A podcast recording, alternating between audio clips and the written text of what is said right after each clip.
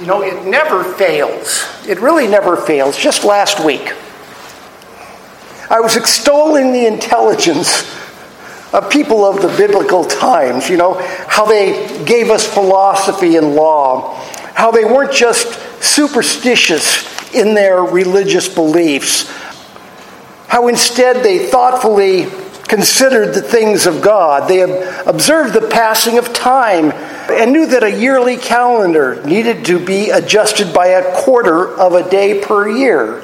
They knew all these things.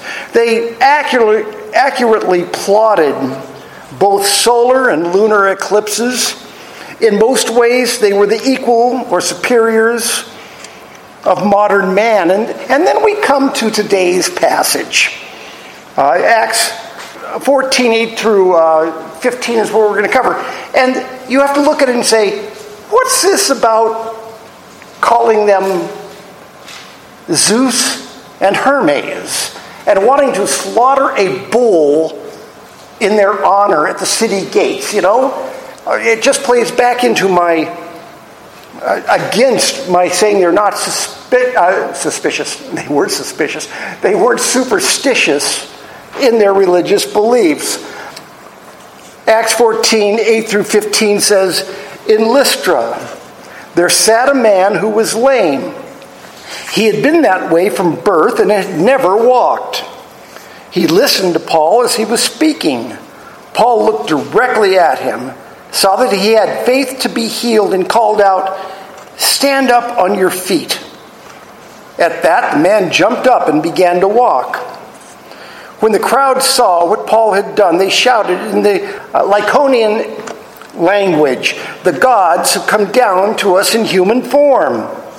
Barnabas they called Zeus, and Paul they called Hermes, because he was the chief speaker.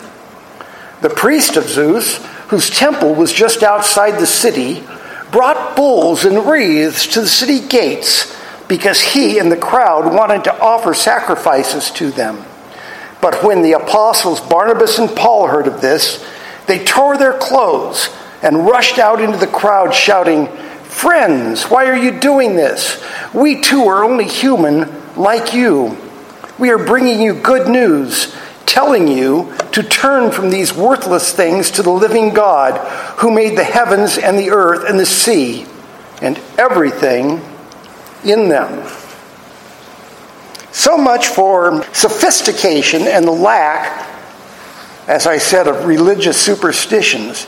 Now, in my defense, Lystra, where Paul now found himself, Paul and Barnabas, was not Iconium, that leading Roman city, uh, adjudicated one of the major cities of uh, Asia Minor in the Roman uh, world, nor Iconium was the Greek city, administered by the Greeks, but uh, Pisidian Antioch was the leading Roman city of Galatia. So these are the two cities that Paul had just come from. Lystra was not like those two places. Lystra was to the southeast, down away from Pisidian Antioch and Iconium. Lystra, like Derbe or Derby, was not a city at all, but a small rural town. It was considered a backwater, considered to be an area of uneducated farmers.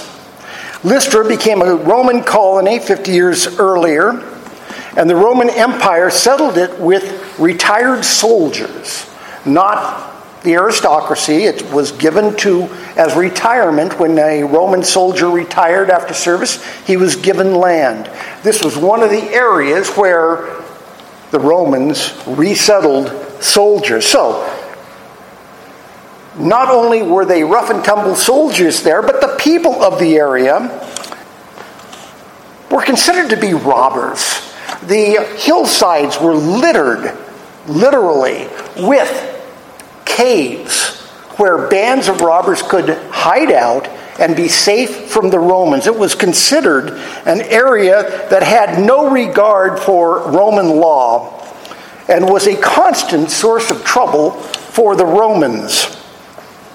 It is in this rustic, uneducated area that Paul and Barnabas find themselves preaching the gospel and being missionaries to the Gentiles of the area. And it was indeed almost exclusively Gentile. And we know that because of what happens next. Uh, verse 8 said In Lystra there sat a man who was lame. He had been that way from birth and had never walked. And once again, just as back in chapter 3, Luke is making sure that we know that this was not some kind of an accident that uh, this man at the gates was going to recover from, that uh, maybe a broken leg, maybe a sprained ankle. No, that was not the case. Because the people of the time knew that if you had never walked in your life, you were never going to walk. There was no hope for you, there was no cure. Uh, much like blindness that you have to learn from a young age. Walking, if you've watched babies learn to walk, is a really important skill for them to learn. Lauren, in fact, who could not walk for quite a while uh, um, due to some heart surgery she had, it was just not worth the effort.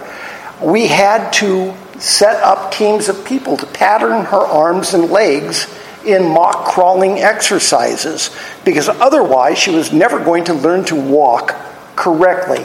If you are lame from birth, you're not going to walk, especially back then. Now, the beggar in Jerusalem was known by those using the entrance to the temple to be lame. They knew the man, they saw him every day, but not everybody in the large city of Jerusalem knew who this man was. But I guarantee you that everybody in the small town of Lystra had known this man sitting at the gates for his entire life. And they knew who he was. This was not some ruse to make a living off of alms. This was all he was known to be able to do. Verse 9 says, He listened to Paul as he was speaking. Scripture does not say, but by the Greek grammar Luke uses here, Paul had spoken in this spot before, maybe many times during his stay in Lystra, because it really means that the lame man was in the habit of listening to what Paul had to say. Those are the words that were used. Of note here is that this is the first time that Paul and Barnabas had not gone and taught in the local synagogue, but instead took the gospel uh, directly to the marketplace. And it is supposed that because this was a town of Roman retired soldiers and bandits, uh, that there was not enough of a Jewish population, if there were any Jews at all, to support a synagogue. So, Paul's method of going into the synagogue, preaching to the Jews first, along with the leading Gentile, God fearing population, did not happen here. We have street preaching right from the get go. Whatever the case, this marks the first Christian outreach solely to Gentiles. To Gentiles, for Gentiles, without regard. And something else to keep in mind as we listen to it this means that they really had had no exposure to any Jewish teaching whatsoever. They were unfamiliar with the old with the Torah, with the whole Tanakh. They wouldn't have known it at all verse 9b reads Paul looked directly at him, uh, saw that he had faith to be healed. And I'll stop there for just a second. Once again, this Greek language translation problem pops up again. The Greek does not say that the lame man had faith to be healed. Instead, it says he had faith necessary for the purpose of saving. Okay, that's a little bit different than faith to be healed.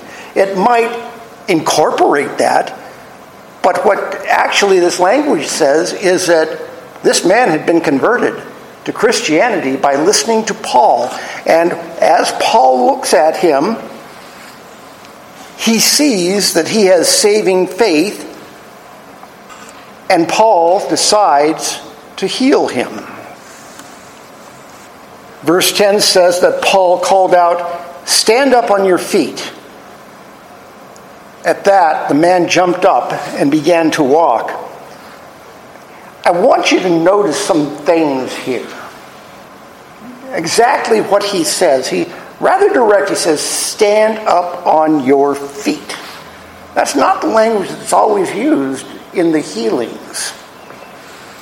Just as with the lame beggar that Peter had healed in Jerusalem, God's healing was, as it always is, instantaneous and complete. If God is going to heal you, it is going to be instantaneous, it will be complete. Does God always heal? Paul would find out throughout his life that no. God has his purposes for using healings. He heals some. Paul prayed a number of times that what he called the thorn in his side would be taken away from him. It never was. Remember, of course, also that all of the apostles were martyred, along with a number of the 70 who originally followed Jesus. We are not guaranteed an easy life or a life or health or wealth. We are not guaranteed these things. God has His purposes for everything He brings into our life, and not everybody is going to be healed like this beggar. His healing was instantaneous and complete. There was no learning to walk. There was no exercise to strengthen limbs. Uh, and think about that. If you've ever known that my mother uh, had a broken hip. Now, mind you, she was 86 or 87 when she had it. She was laid up for a month or two. Walking from then on has been an arduous detail because her limbs lost their strength. Somebody who has never walked has no strength in their limbs. Legs that had never supported weight suddenly functioned perfectly. There was no struggling to stand, no hand up. Paul and Barnabas didn't even say, Give me your hand and let me help you up. They didn't do that much. Paul says, Stand up on your feet. And the man jumped to his feet and began to walk. Verses 11 through 12 say When the crowd saw what Paul had done, they shouted in the Lycaonian language, The gods have come down to us in human form. Barnabas they called Zeus, and Paul they called Hermes because he was the chief speaker. Now, this is a little fun. Lyconium was a very little spoken dialect of this robber infested area of Galatia, of Asian Minor. Nobody spoke the language, and Paul and Barnabas have no idea what's being said here. So, all of a sudden, I mean, if, if I was in a speaking, uh, an area where I don't speak the language and I just heal somebody ask them to get up and walk, and everybody gets excited, I'm going to assume that they're excited at the miracle performed and want to know more. But no, that's not why they were excited. They were excited because they thought that Apollos, uh, not Apollos, Zeus and Hermes had returned to Lystra. And that's important that, uh, that Zeus and Hermes has returned to Lystra. Things quickly spiral out of control, but uh, with the unknown language, the missionaries do not know to put a stop to the pagan preparations. And it was not as odd as it seems that the citizens of Lystra immediately jumped to the conclusion that Paul and Barnabas were the Roman gods Hermes and Zeus come down for a second visit. The great Roman poet Ovid, and Ovid's poetry was used as inspiration down through the Middle Ages for Shakespeare on some of his plays. He was a great epic poet writer. His greatest work was a 15 volume compilation epic poem of Roman myths, okay, it, uh, called the uh, Metamorphoses. The Changings. And it was retelling Roman myth. In it, the Roman gods, Zeus and Hermes, visited the hill country of Lystra. This nowhere backwater, most important thing that ever happened to Lystra. Hermes and Zeus have come down, and if you know your Roman mythology or Greek mythology, because they're all the same people, uh, Zeus is the head god, Hermes was his son, and the chief speaker, okay, the chief speaker for the gods. Anyway, in this myth, the um, gods, Zeus and Hermes, visited Lystra stopping at 1,000 homes in search of hospitality. They asked to be let in, and no one let them in until a poor elderly couple named Philemon and Baucis invited them in, and despite their limited resources, threw a banquet in the two strangers' honor because they did not know who they were. In return, the two gods turned their poor cottage into a marble temple with a golden roof, the temple to Zeus, possibly the one that we have just seen, the uh, priest taking care of outside the city gates. And instead of dying, these elderly, this elderly couple were turned in one into an oak tree and one into a linden tree that graced the property through perpetuity. As for the inhospitable thousand residents, Zeus and Hermes destroyed their houses. Okay, so anyway, at the time Paul and Barnabas arrived in Lystra, uh, the temple to Zeus stood outside the city gates. And inscriptions to Zeus and Hermes could be found on a stone altar as late as 300s AD, uh, when uh, people reported still being there. So, not only is it a myth, but there are, there were inscriptions on a stone altar to both Zeus and Hermes. The populace of Lystra, therefore, we're not going to make the same mistake twice. Um, so, Paul and Barnabas show up, strangers in Lystra, not speaking the language, and immediately heal a man they know has been lame since birth, and all of a sudden, they know who's come. And it is Zeus and Hermes. Because who else could they possibly be? Remember, miracles are called miracles for a reason. It's not that they're everyday occurrences. You don't, they don't pop up very often. The Lystrans would not be fooled again. So Barnabas, they called Barnabas Zeus, okay? Zeus was a mighty figure. Do you remember last week we described at the very end a apocryphal description of Paul as small, bald, with a prominent nose, and he was bandy legged.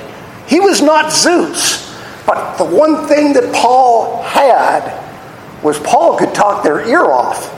He's already converted the lame man sitting by the side of the road.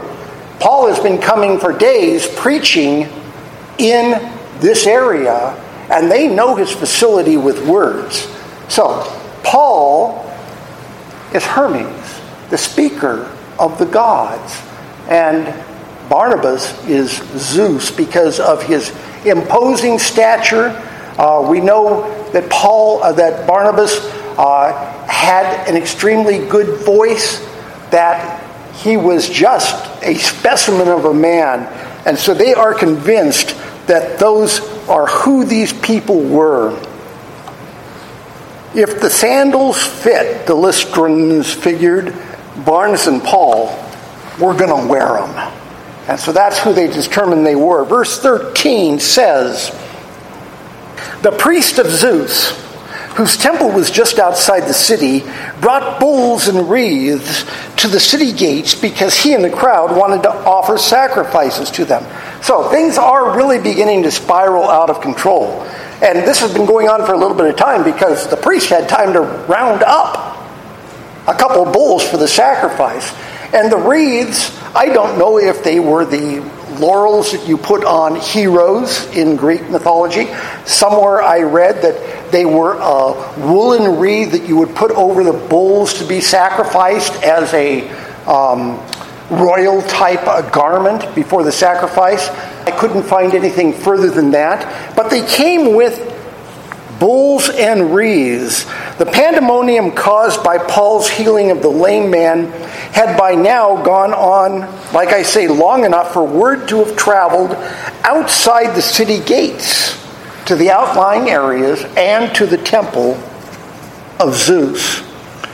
And reaching fever pitch, the priest of Zeus gets into the act, bringing the wreaths, bringing the bulls to the newly returned gods. It is about this time that Paul and Barnabas, presumably now at the city gates, because we don't know if they were in the market or at the gates before doing their preaching, it really doesn't say. We're doing a little, but we do know that the the uh, sacrifice would take place outside the city gates.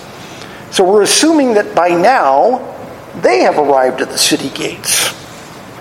They see the preparations for the sacrifices of bulls to them, figure out just exactly what is taking place despite the language problems. They can hardly believe their eyes. Paul immediately moves to put a stop to it. Verse 14, he says, But when the apostle, apostles Barnabas and Paul heard of this, and they think that, I've told you before that uh, when they showed up on the mission, it had always been Barnabas and Paul in that order, and then Paul had taken the lead in the missionary journeys, and it was Paul and Barnabas from then on. But now, Luke does us a little favor with the language because, because Zeus is the chief god and Hermes his son. He puts Barnabas' name here first again and Paul's second. But when the apostles Barnabas and Paul heard of this.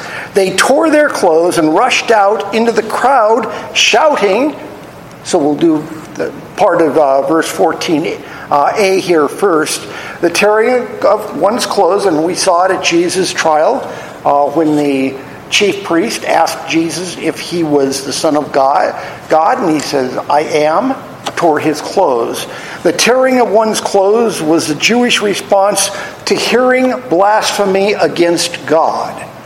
When you heard blasphemy against God, this is what you did. So, Paul, on hearing blasphemy against God at them being called gods, tears his clothes. Here also it says, But when the apostle, apostles Barnabas and Paul, well, we know that Paul would later be an apostle, an apostle of Jesus. But here, if you see it, you'll note that the A in apostles is a small a. Apostles generally just means we have a messengers meeting in Scar. Messengers means angels. It also means apostles. It is a catch all word for people involved in the ministry of the church in an official capacity. And so they are called here small a apostles. We now see Paul and Barnabas rushing into the crowd to put a stop to all this foolishness, and not just foolishness, but blasphemy. So they're, they're doing what they can. They shout in verse 15, Friends, why are you doing this? We too are only human like you. We are bringing you good news, telling you to turn from these worthless things to the living God who made the heavens and the earth and the sea and everything in them. Now, a true Christian, like Paul and Barnabas, never wants the glory due only to God. We saw back with Peter in Caesarea and our friend Herod, uh, Herod Agrippa, who was offered worship as the great God and accepted it and was eaten by worms. My favorite my favorite part. Anyway, we saw that happen. And there is absolutely no way Paul and Barnabas were going to fall into that trap. Paul and Barnabas wade into the growing crowd at the city gate that was gathering there to celebrate the sacrifice of the bulls upon the long awaited return of their Roman gods, Zeus and Hermes, to this small, dusty town. Because this time, this time, the townspeople will not turn away Zeus and Hermes in humiliating fashion, but they will be feted with sacrifices and all the honor that is due them. Paul calls out, Friends, why are you doing this? And one commentator said, This phrasing is not a question, uh, it is a command to stop. Um, Friends, why are you doing this? He commands them to stop. He then points out that he and Barnabas were not to be the subject of sacrifices, as they were mere mortal men like the townsfolk themselves, and that their purpose in Lystra was to bring them, as it says, good news. He says, Why are you doing this? We are bringing you good news, which is in Greek is, of course, gospel. They're here to bring them the gospel of Jesus Christ. And with the giving of the gospel, he in, urges them to turn away from useless things. Useless things are used of the Jews to talk about pagan idols. And this is very much what Paul and uh, Barnabas are addressing here. He urges them to turn away from useless things, worthless things in other translations, vain things, things that are not worth anything, worshiping anything other than the one true God is worthless. There is no point, as there is nothing to be gained in worshiping a God that is not there. And that's what Paul is pointing out. Paul says that they must turn from dead idols to the living God. And in doing so, in this outreach, as he's doing, he varies the preaching that he normally has done. There is not the word Jesus in what he is going to preach that I will cover this week or next week. He doesn't mention Jesus at all, which is his outreach normally when there are Jews in the there. He will also not argue philosophically like he later will do in Athens with the straight Greek pagans of that city. Instead, with a crowd devoid of Jews and a crowd devoid of, devoid of pagan philosophers, because these are uneducated people, they're rural farmers, they're robbers, they're retired soldiers. Paul instead argues from natural law, from what the people could ascertain from viewing the natural world around them. He says, Turn from these worthless things to the living God who made the heavens and the earth and the sea and everything in them. Though the people and had no knowledge of the Jewish scriptures, this, however, was classical Jewish natural theology. You know, when I was an early Christian, one of my questions was how can we hold people responsible around the world who have never heard, read the Bible, who have never heard of Jesus? How can they be held responsible? And the pastor that I became a Christian under said, Well, God holds them responsible for the light given to them. All people are given light. And Paul is here at, uh, arguing from the standpoint that they can see they can see the heavens and the ways the stars work because they had they, they like i said they knew where the stars were going they knew the eclipses and they knew the earth they had caves all around them they saw the handiwork of god and the seas Somebody made the seas. Who made the seas? And then everything in them, which is all the animals, all the birds, all the fish, they could see the handiwork of God around them. And this is what Paul preaches to make them aware of their need for God. What is man's duty to God in the light of God's creation? Man is responsible to see that God is acknowledged through that very creation of His alone. Isaiah 40, 1 through 8, presents God's creation as revealing both His glory and His purposes through natural law this way. Isaiah 40 says, Comfort, comfort my people, says your God.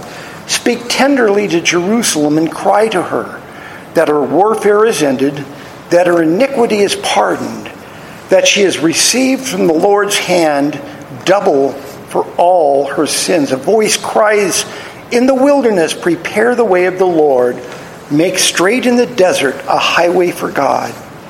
Every valley shall be lifted up. So we've had, we've had a wilderness, we've had a desert we have a highway. Every valley shall be lifted up, every mountain and hill be made low.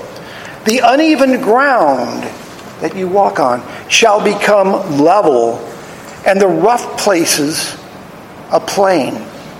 And the glory of the Lord shall be revealed, and all flesh shall see it together, for the mouth of the Lord has spoken a voice says, Cry. And I said, What shall I cry? All flesh is grass, and all its beauty is like the flower of the field. The grass withers, the flower fades when the breath of the Lord blows on it. Surely the people are grass. The grass withers, the flower fades, but the word of God, our God, will stand forever. Then in Acts 17, as he's going into the Areopagus, Areopagus to um, talk to the Greek philosophers and the people gathered there, Acts 17 says this So Paul, standing in the midst of their Areopagus, said, Men of Athens, I perceive that in every way you are very religious. For as I passed along and observed the objects of your worship, I found also an altar with this inscription To the unknown God. What therefore you worship as unknown, this I proclaim to you the God who made the world and everything in it, being Lord of heaven and earth, does not live in temples made by man nor is he served by human hands as though he needed anything, since he himself gives to all mankind life and breath and everything. And he made from one man every nation of mankind to live on all the face of the earth, having determined allotted periods in the boundaries of their dwelling place, that they should seek God and perhaps feel their way towards Him and find Him by looking at the world, that they might feel their way towards Him and find Him. Yet He is actually not far from each one of us. God has given the light for the knowledge of Him to every person in the world. Now, everyone has enough light to find him. There is no excuse. Now, to some, to some, Adam, he walked personally with him in a garden. To some, he spoke face to face, as to Moses. To some, he gave the law and the prophets. The priests in the temple had those. To some, he gave Jesus Christ, his son. Some of them had Jesus. To some, he gave the New Testament.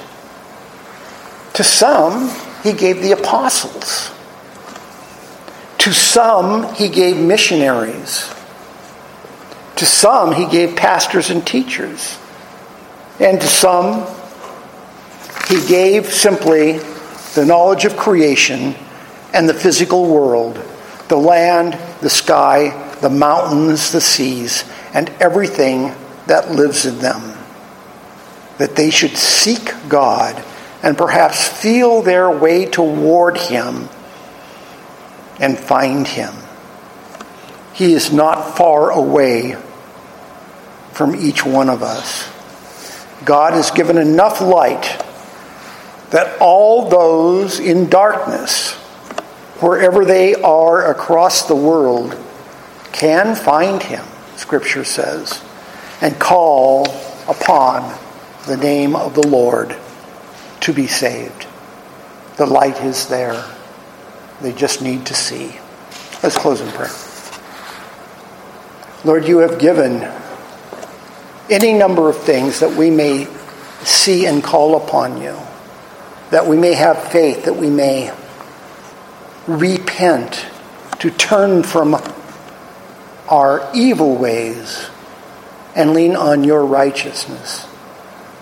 Lord, as we contemplate these things, we need to realize that mankind is without excuse, that you have for ages reached out in various ways at various times to call us to you.